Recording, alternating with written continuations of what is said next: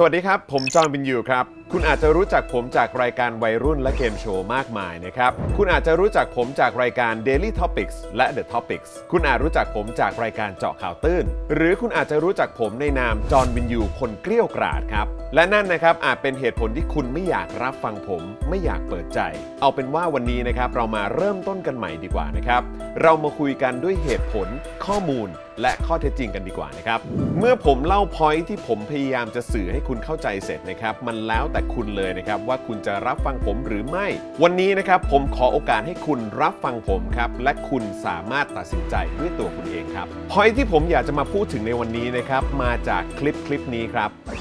ผมบอกว่ากฎหมายเดี๋ยวผมก็ต้องระวังของผม ทุกคนก็ต้องระวังอย่าทำผิดกฎหมาย ความหมายของผมคือแค่นี้ ผมจะไปขู่อะไรท่าน ผมขู่ได้ไหมท่านอะครับท่านกฎหมายท่านยังไม่กลัวเลย ผมกลัวนะครับ ระวังตัวบ้างก็แล้วกัน ระวังตัวบ้างก็แล้วกัน ระวังตัวบ้างก็แล้วกัน ใช่ครับคลิปคลิปนี้แหละครับ ประโยคที่ผมคิดว่าน่าสนใจคือประโยคที่ว่า ผมกลัวกฎหมายครับ ผมกลัวนะครับ ผมกลัวนะครับผมกลัวนะครับผมกลัวนะครับผมกลัวนะครับผมกลัวนะครับและนี่นะครับไม่ใช่ครั้งแรกที่พลเอกประยุทธ์จันทร์โอชา บอกว่าเขากลัวและเคารพกฎหมายนะครับ ผมเคารพกฎหมาย ผมเนี่ยนะ ไม่เคยทำผิดกฎหมายก็ตามถามฝ่ายกฎหมายดูนะเอาไปดูกฎหมายดูนะเพราะนายกเขารู้กระบวนการทางกฎหมายทั้งทุกประการนะชี้นิ้วเป็นผมเสมอนะว่าผมทำผิดไม่เคารพกฎหมายไม่เคารพกติกา วันนี้เราจะวิเคราะห์กันนะครับ ว่าพลเอกประยุทธ์จันทร์โอชา เกรงกลัวและเคารพกฎหมายจริงหรือไม่ครับ ย้อนกลับไปสู่วันแรกนะครับ ที่พลเอกประยุทธ์ก้าวเข้าสู่อำนาจ วันที่ 22 พฤษภาคม 2557 วันแห่งการยึดอำนาจ รัฐประหารจากรัฐบาลรักษาการของพลเรือน พูดถึงการยึดอำนาจรัฐประหารเนี่ยนะครับก็มีกฎหมายมาตราหนึ่งเขียนไว้นะครับในประมวลกฎหมายอาญามาตรา 113 ครับผู้ใดใช้กำลังประทุษร้าย หรือขู่เข็นว่าจะใช้กำลังประทุษร้าย เพื่อล้มล้างหรือเปลี่ยนแปลงรัฐธรรมนูญ ล้มล้างอำนาจนิติบัญญัติ อำนาจบริหาร หรืออำนาจตุลาการแห่งรัฐธรรมนูญ หรือให้ใช้อำนาจดังกล่าวแล้วไม่ได้ หรือแบ่งแยกราชอาณาจักร หรือยึดอำนาจปกครองในส่วนหนึ่งส่วนใดแห่งราชอาณาจักร ผู้นั้นกระทำความผิดฐานเป็นกบฏ มีโทษสูงสุดคือประหารชีวิตครับ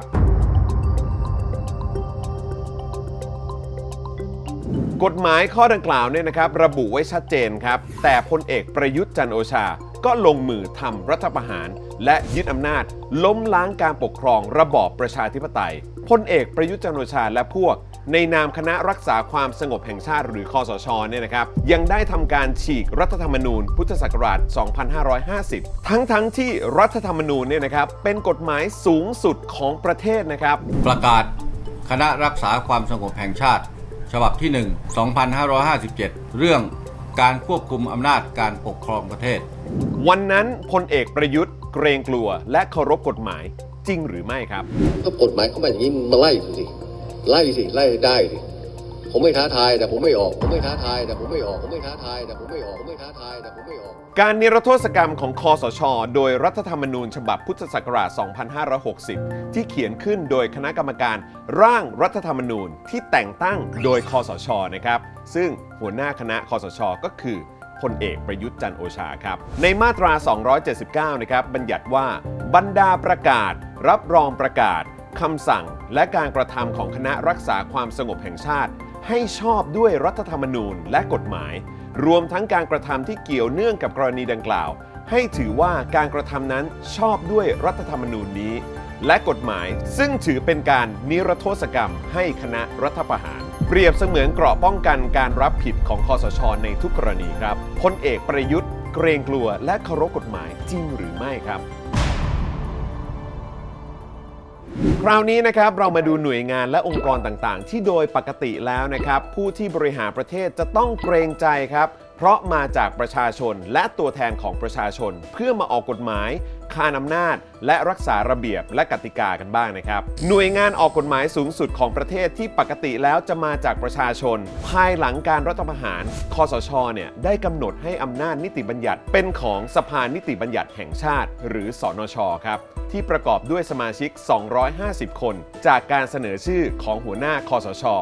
ก็คือพลเอกประยุทธ์จันโอชา แตกต่างจากยุคประชาธิปไตยนะครับ ที่รัฐสภาจะต้องมาจากการเลือกตั้งของประชาชน กฎกติกาที่ควรมาโดยตัวแทนประชาชน แต่กลับมาจากการเสนอชื่อ โดยพลเอกประยุทธ์จันโอชาครับ หน่วยงานที่มีหน้าที่พิทักษ์รัฐธรรมนูญ คือศาลรรัฐธรรมนูญนะครับหลังการรัฐประหารปีแรก สภานิติบัญญัติแห่งชาติ ที่จัดตั้งขึ้นโดยคอสช อย่าลืมนะครับว่าหัวหน้าคณะก็คือพลเอกประยุทธ์จันโอชา ได้เห็นชอบบุคคลไปดำรงตำแหน่งสารรัฐธรรมนูญแทนตำแหน่งที่ว่างลงจำนวน 2 คนครับ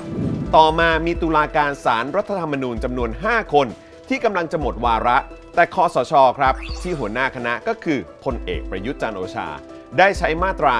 44 ต่ออายุให้ตุลาการจำนวน 5 คน ให้ยังคงทำงานต่อไปครับ จนกว่าจะมีการเรียกประชุมสภาครั้งแรกหลังการเลือกตั้ง หรือองค์กรปราบคอร์รัปชันก็คือคณะกรรมการป้องกันและปราบปรามการทุจริตแห่งชาติ หรือปปชครับคอสชครับ ที่หัวหน้าคณะก็คือพลเอกประยุทธ์จันโอชา ใช้มาตรา 44 ซึ่งก็คือมาตราที่ให้อำนาจพลเอกประยุทธ์ทำอะไรก็ได้ไม่ผิดนะฮะ ก็ใช้มาตรา 44 นะครับเข้าไปแทรกแซงกระบวนการสรรหา โดยกำหนดให้ประธานสนช และรองนายกรัฐมนตรี เข้าเป็นกรรมการสรรหาครับ และต่อมานะครับได้ส่งรายชื่อดังกล่าว ให้ที่ประชุมสนช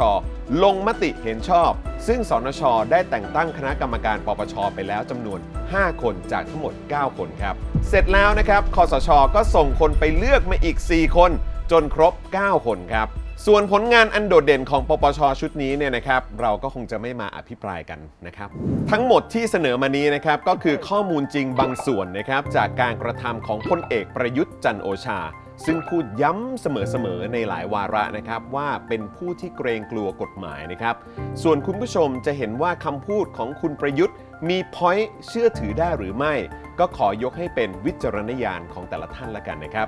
วันนี้ลาไปก่อน สวัสดีครับ